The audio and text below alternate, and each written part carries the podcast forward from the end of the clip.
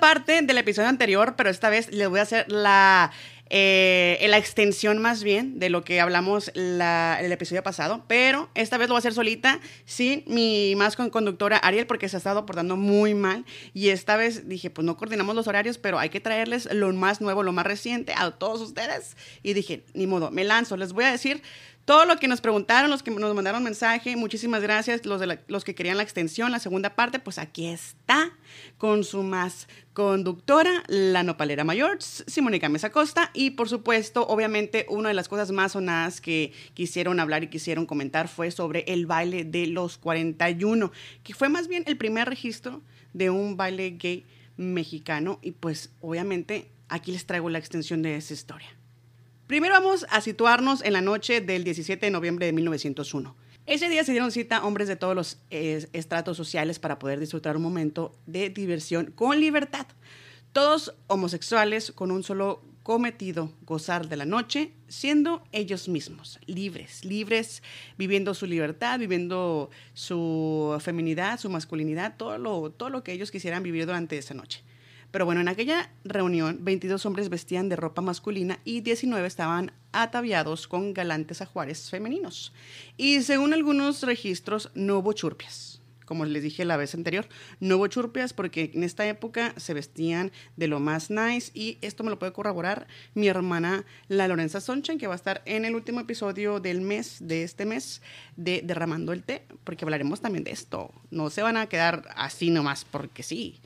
Pero bueno, según algunos registros del evento, testigos y rumores de antaño, entre los asistentes se encontraba Antonio Adalid o Toña la Morena, ese era su eh, sobrenombre. Él era dejado de los emperadores de Maximiliano, I, y este es número romano, sí me lo sé, y Carlota de México. El hacendado Alejandro Rodo, el periodista Chucho Rabago e Ignacio de la Torre y Mier, de quien hablaremos más adelante, porque fue uno de los personajes pues, que pues que tuvo más popularidad en este, en este té, en este té de la Revolución Mexicana, que estuvo buenísimo. Era una noche normal, todo transcurría a la perfección. El interior de aquella casa de la colonia tabacalera, los caballos bailaban y convivían sin preocupación alguna. En ese holgorio no había etiquetas, no había pobres, no había ricos, había una igualdad que la verdad ya quisiéramos tenerla en estos momentos. Las bebidas embriagantes y sustancias opiáceas, opiáceas abundaban en todos lados. O sea que pues el churrito, que acá y que allá, y pues la música muy amena y pues bien, bien adecuada, bien ad hoc a la ocasión. Todos esperaban la rifa del Pepito.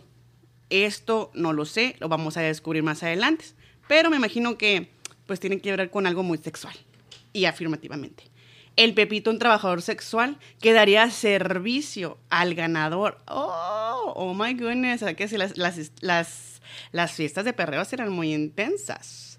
La cosa pintaba que para aquella velada fuera inolvidable y vaya que pues sí lo eran porque hasta en el docu-serie que se dio de los 41 pues podemos ver esas partes pues que la verdad se divertían se le pasaban una noche muy amena muy rica y esto me recordó a la tía Pelayo porque sí me la imagino en esa época sí me la imagino este eh, sentadita tomando su tecito con todos los gobernantes y con toda la, la gente de Alcurnia pero bueno, en medio de ese ambiente festivo había un problema. El ser homosexual era muy inmoral, era de lo las, de lo peor. Y pues según este el maestro Luna, que fue el que tuvo esta bonita conversación con los homosexuales, el Código Penal de 1871 castigaba las relaciones gays como un acto contra natura y una falta a la moral y las buenas costumbres. Así que desde esa época del virreinato, el pecado nefando era ser homosexual, gay, etcétera, etcétera. Como se llamaba el acto sexual entre dos hombres, el pecado nefando, así se le consideraba en aquellas épocas. Y, y, era una abominación, obviamente, porque pues no era permitido, no se miraba bien ante la sociedad ni, los, ni ante los ojos de Dios.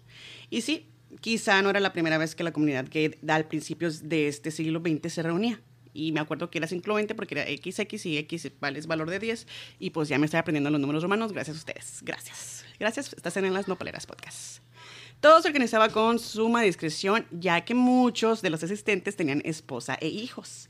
Y esa noche, para su mala suerte, da la casualidad o tal vez el destino o... Eh, pues ese momento kármico hicieron que los 41 fueran descubiertos viviendo su verdad, o más bien en este caso, su verdad. Uy, qué fuerte. Entonces, recordemos que esto fue en la calle de La Paz, donde se dieron cita a los asistentes allí en, en México. Entonces el crimen se destapó y era un lunes 18 de noviembre y la música seguía sonando en la calle de La Paz, porque pues obviamente pues ahí era el punto de reunión. Este fue el motivo que la vecina de la casa contigua diera el pitazo y llegara al policía para poner orden, porque pues obviamente, imagínense una fiesta muy amena, muy rico, pues obviamente uno va, no va a querer la música a todo, o sea, a lo bajito, va a querer la música a todo lo que da.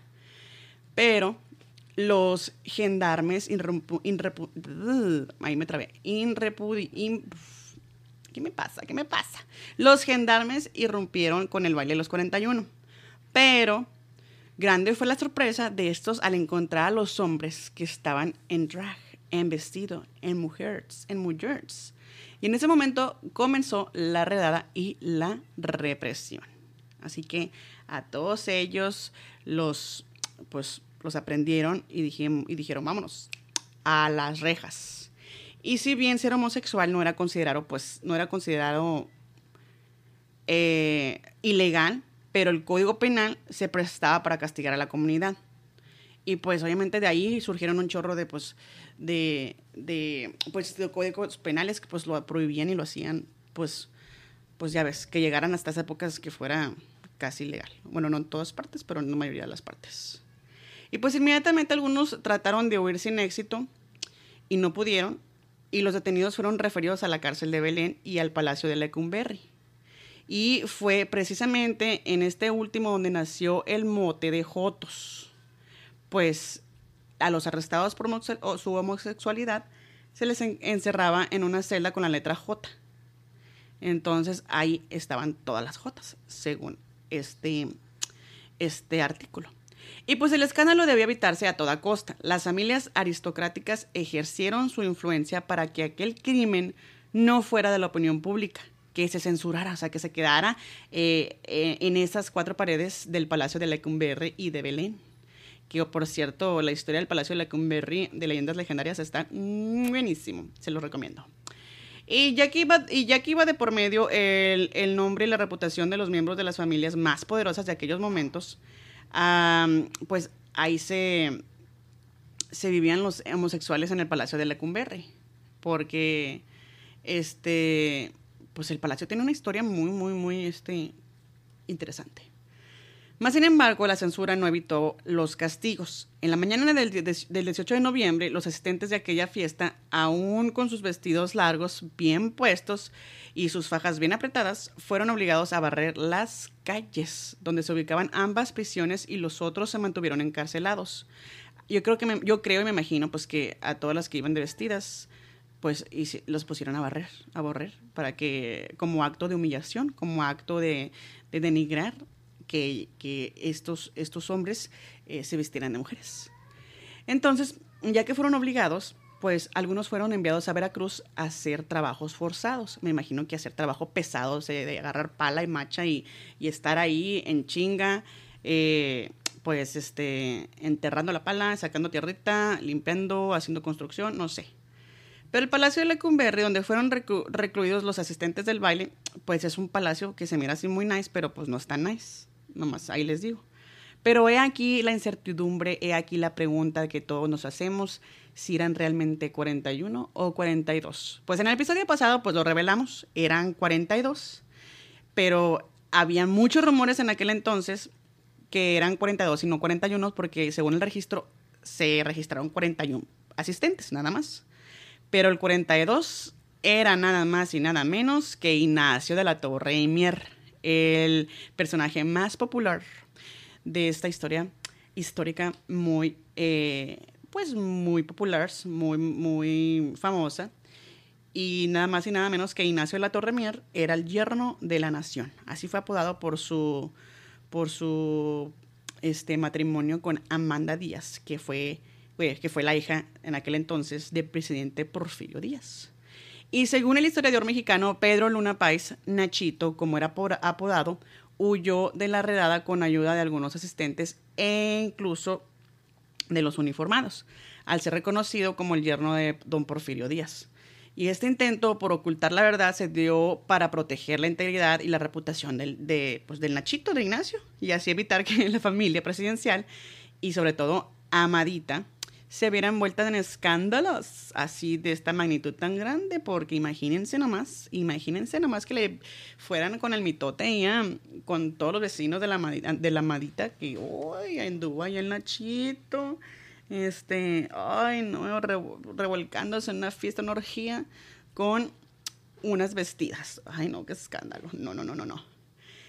Entonces, en reprimenda por su actitud, don Porfirio desterró a Nachito de la ciudad y lo envió a su hacienda donde, según rumores no confirmados, pero son rumores, mantuvo un romance con Emiliano Zapata.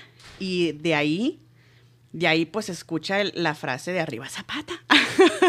no es cierto, es broma. Pero, ¿quién, quién Emiliano Zapato era, era caballerango en la hacienda de, de, Ignacio? Entonces, eh, Ignacio de la Torre Mier, conocido como Nachito, pues eh, eh, fue el asistente número 42 de este famoso baile de los 41. Entonces ya, con el reencuentro de los años, después de aquel baile en la, en la tabacalera, todo cambió. Sí estaba rotundamente prohibido hablar del asunto en los medios, en las calles, con los vecinos, en la hora del té, pero algunos se aventuraron a hacerlo, así como en Derramando el té. Ahí nos aventuramos a echar toda la chisma. Pues publicaciones como El hijo del aguizote sí reportaron el hecho, aunque de manera escueta, José Guadalupe Posada, famoso por crear la ilustración de la Catrina, también hizo una caricatura para el periódico Hoja Suelta, donde se observó a los hombres bailando con sus compinches trasvestidos. El baile de los 41 más que un trago amargo en la memoria de los involucrados y de este evento surgió el apelativo de Jotos, la J-Word. Pero no solo eso, en México hay un, famoso, hay un famoso dicho que reza, soltero maduro, Joto seguro. Y la verdad que sí es cierto, y en algún momento de nuestras vidas hemos utilizado ese dicho. La explicación de este peculiar refrán es que si un hombre cumplía 41 años y seguía sin casarse, era por ser homosexuales. Y han pasado más de 100 años y sin duda alguna el baile de los 41 marcó la historia de México y envió un mensaje muy claro a la sociedad respecto a la comunidad LGBT. Existimos y estamos presentes. Así fue como se presentó ese artículo de los 41. Pero también este, había, otros artículos y otras... Eh, eh, propagandas donde se les tachaba como los 41 maricones que fueron encontrados en el baile de la calle La Paz el 20 de noviembre de 1901. Y entonces, pues se les decía que estos maricones eran muy chulos y muy coquetones. Y, y pues la mitad vestía pues de traje masculinos y otros gozaban con unos famosos escotes y estilazos vestidos bien fashion, nada churpios. Y pues obviamente esa fue como que la nota, la TVJ la TVJ de aquella época del momento, obvio. Y pues para concluir con esta historia de los 41, dejamos unas palabras de una nota de la época. Y les se las voy a leer porque aquí la tengo. Dice, los 41 maricones encontrados en baile de calle de La Paz del 20 de noviembre de 1901. Aquí están los cuatro maricones muy chulos y muy coquetones. Hace aún muy pocos días que la calle de La Paz los gendarmes asistieron a un gran baile singular de 40 y, y un lagartijos disfrazados de la mitad de simpáticas muchachas que bailaban como el que bailaban como el que más y decía es que casi no, no se alcanza a leer muy bien porque está muy borrosa porque es una nota muy viejísima. Y la otra mitad con su traje, es decir, masculinos, gozaban al estrechar a los famosos, este, los, los famosos este, vestidos de, mujer, de, de, tazo y, trazo y seda, algo así. El último figurín y con, peluca, con pelucas bien peinadas y moviendo, moviéndose con, con chic. Ay, no sé cómo está el rollo, pero este, era un baile muy singular. Y pues ese fue. ¿Qué les pareció la historia de los 41? Que fue algo que, que nos preguntaron mucho. Eh, por el episodio pasado, que espero que les haya gustado. Y ahora, ¿se acuerdan que les había mencionado en el episodio anterior donde estábamos mencionando a todos los personajes LGBT? Eh, mencionamos a Manuel Palafox, que también este, fue uno de los personajes LGBT en la época de, la Revolución Mexicana. Y pues les dije yo que a él le decían eh, el ave negra. Y aquí a continuación les voy a dar la extensión de por qué le dicen ave negra a, Palafox, que fue el gay que encabezó la revolución. Así que agárrense, agárrense. Si tienen palomitas, vayan por sus palomitas o si van en el carro, pues pongan atención, pero abran bien los oídos, ¿ok? Manuel Palafox fue apodado el ave negra. Fue el gay más importante de la Revolución Mexicana y por muchos años fue mano derecha del mismísimo Zapata, el de Arriba Zapata. Pero Manuel Palafox Ibarola, Ibarrola era oriundo de la ciudad de Puebla. Él nació en 1886 y estudió ingeniería en su ciudad natal. Trabajó en diversas haciendas a lo largo de la República hasta que en 1911 pues conoció a Emiliano Zapata. A pesar de que durante, durante este tiempo pues fue criticado por otros revolucionarios por sus modos amanerados y pues los rumores que de que pues el ave negra era ave phoenix, era Gaines, se convirtió un poco tiempo en un poco tiempo en una de las piezas claves de la Revolución Mexicana. Y entonces Palafox se topó a Zapata por primera vez cuando estaba trabajando en las haciendas de Tenango y Santa Clara, pertenecientes al empresario de Luis García Pimentel. Cuando las fuerzas revolucionarias las exigieron al, terrateniente ah, para apoyarlas económicamente, este envió a Palafox a ofrecer un trato. Sin embargo, el caudillo del sur hizo prisionero al administrador, de, al administrador en octubre de 1911 y gracias a su astucia, Ibarrola se fue ganando la confianza del dirigente revolucionario. Este joven pues se unió a sus filas y en 1912 tuvo su primera gran misión, que era hablar con Emilio Vázquez Gómez. Este era un político mexicano que se encontraba exiliado en San Antonio, Estados Unidos, Estados Unidos, luego de haber sido perseguido por apoyar a Madero.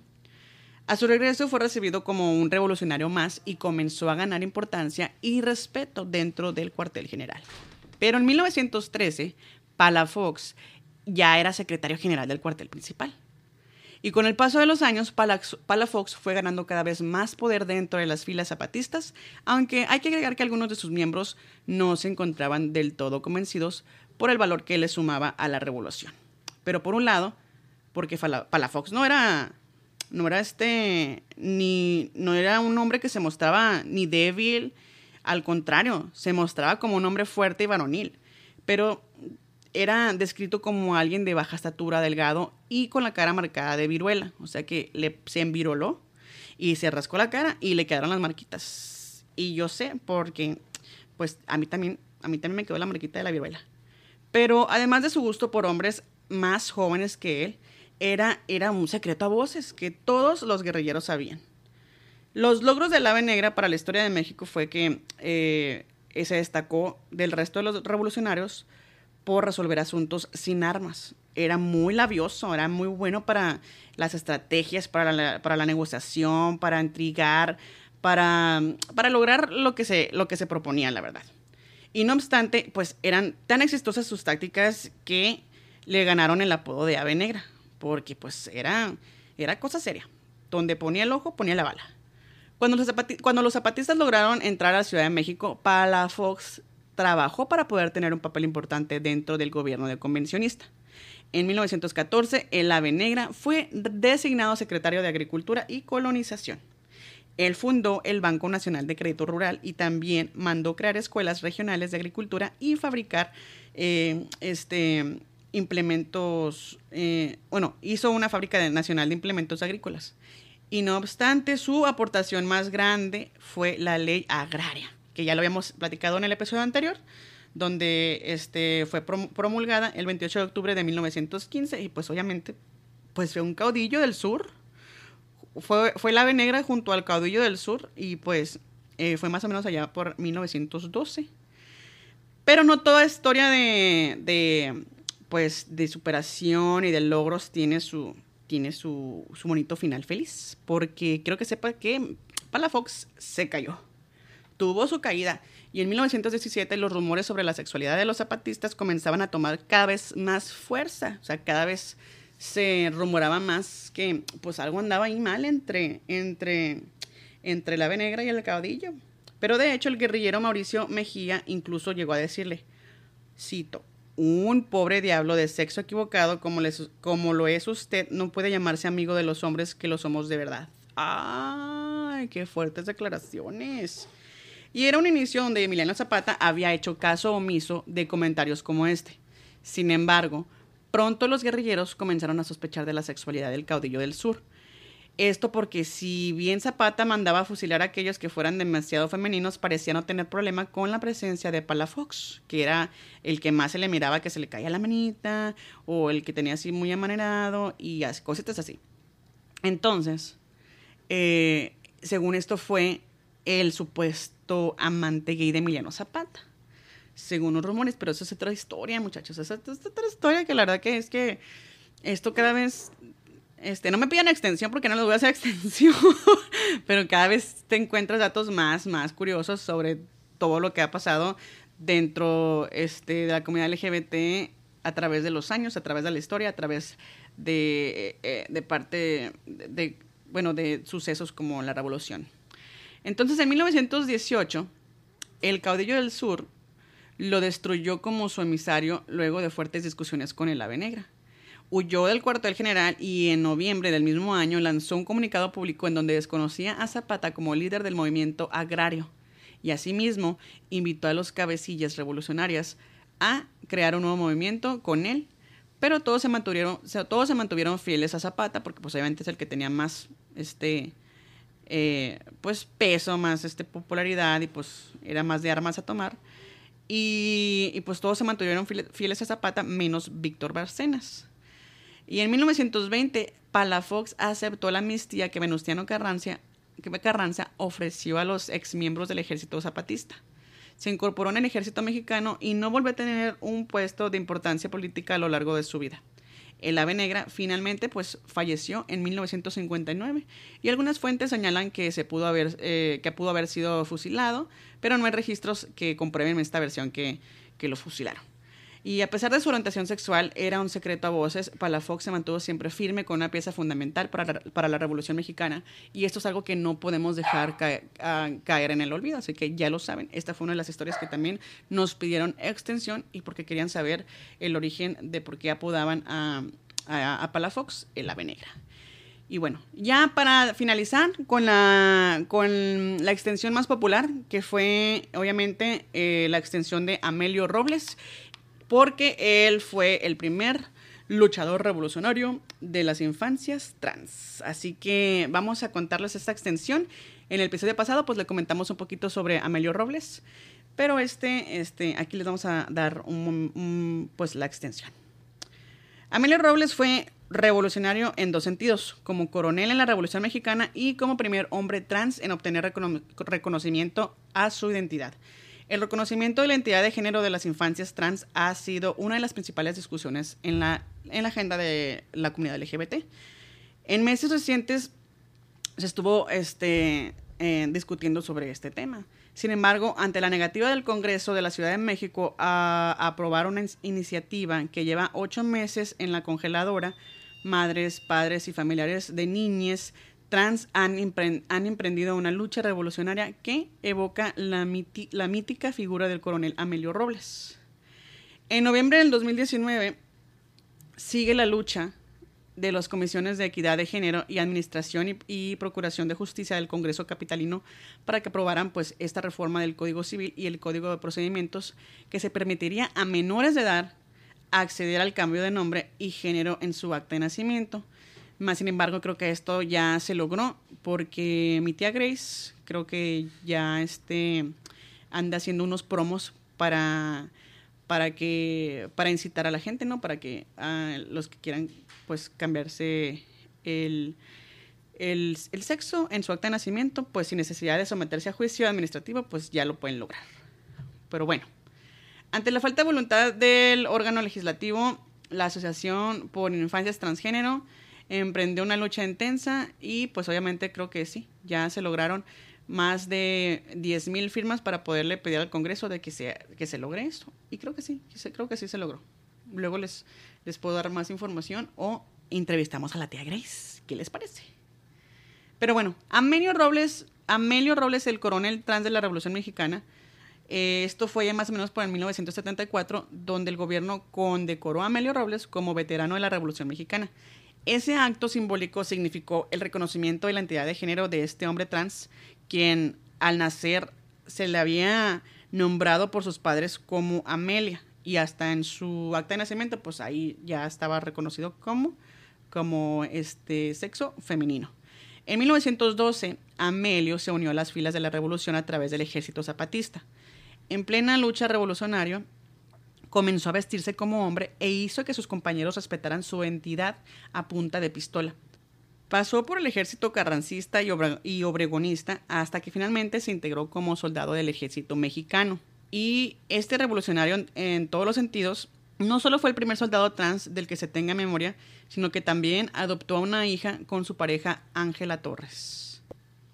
Y este fue la última extensión de nuestro queridísimo eh, revolucionario trans, Amelio Robles, que obviamente su, su argumento de defendernos su identidad de género, pues marcó la historia eh, y pues es, es, la razón por que ahora siguen haciendo cambios y siguen avanzando al momento de crear todo este tipo de leyes. Y por lo pronto, pues eh, muchísimas gracias por acompañarme en esta extensión especial del episodio pasado. Espero que les haya gustado. Este episodio también se lo vamos a dedicar al Jerry, porque pues Jerry también estuvo ahí fregando que quería segunda parte. Bueno, si ¿quién es ese Jerry? Pues Jerry es, una, es un, fan de las Nopaleras Podcast, que lo conocimos allá en Guadalajara, junto con nuestras hermanas este, Kira, Daniel, César, eh, eh, Ariel y todos los que estuvimos ahí conviviendo en la bonita Guadalajara y también está parte en el episodio de las nopaleras. Y pues una extensión muy cortita eh, simplemente para darles a conocer algo de lo que no nos, no nos dio tiempo de compartirlo con ustedes en el episodio pasado pero próximamente recuerden que estaremos en las redes sociales haciéndose en vivos más seguido porque ustedes se lo merecen. Y aparte pues también vamos a tener transmisiones, transmisiones en Facebook y en YouTube y estamos siempre en las plataformas digitales preferidas. Y recuerden que este episodio es patrocinado por La Hotquería, que lo pueden este, seguir en Instagram como arroba La Hotquería Arizona para que tengan este, información y puedan puedan saborear esas ricas verguitas de waffles y panochitas de waffles. Así que muchísimas gracias, nos vemos y nos escuchamos pronto en un episodio más de las Nopaleras Podcast en Derramando el Té con Lorenza Sunshine como invitada especial. El siguiente episodio es patrocinado por La Jotquería. ¿Te apetece una rica y deliciosa verga de waffle? ¿Qué te parece si nos acompañas en la 67 Avenida y la Glendale para probar estas suculentas, deliciosas y ricas vergas de waffle?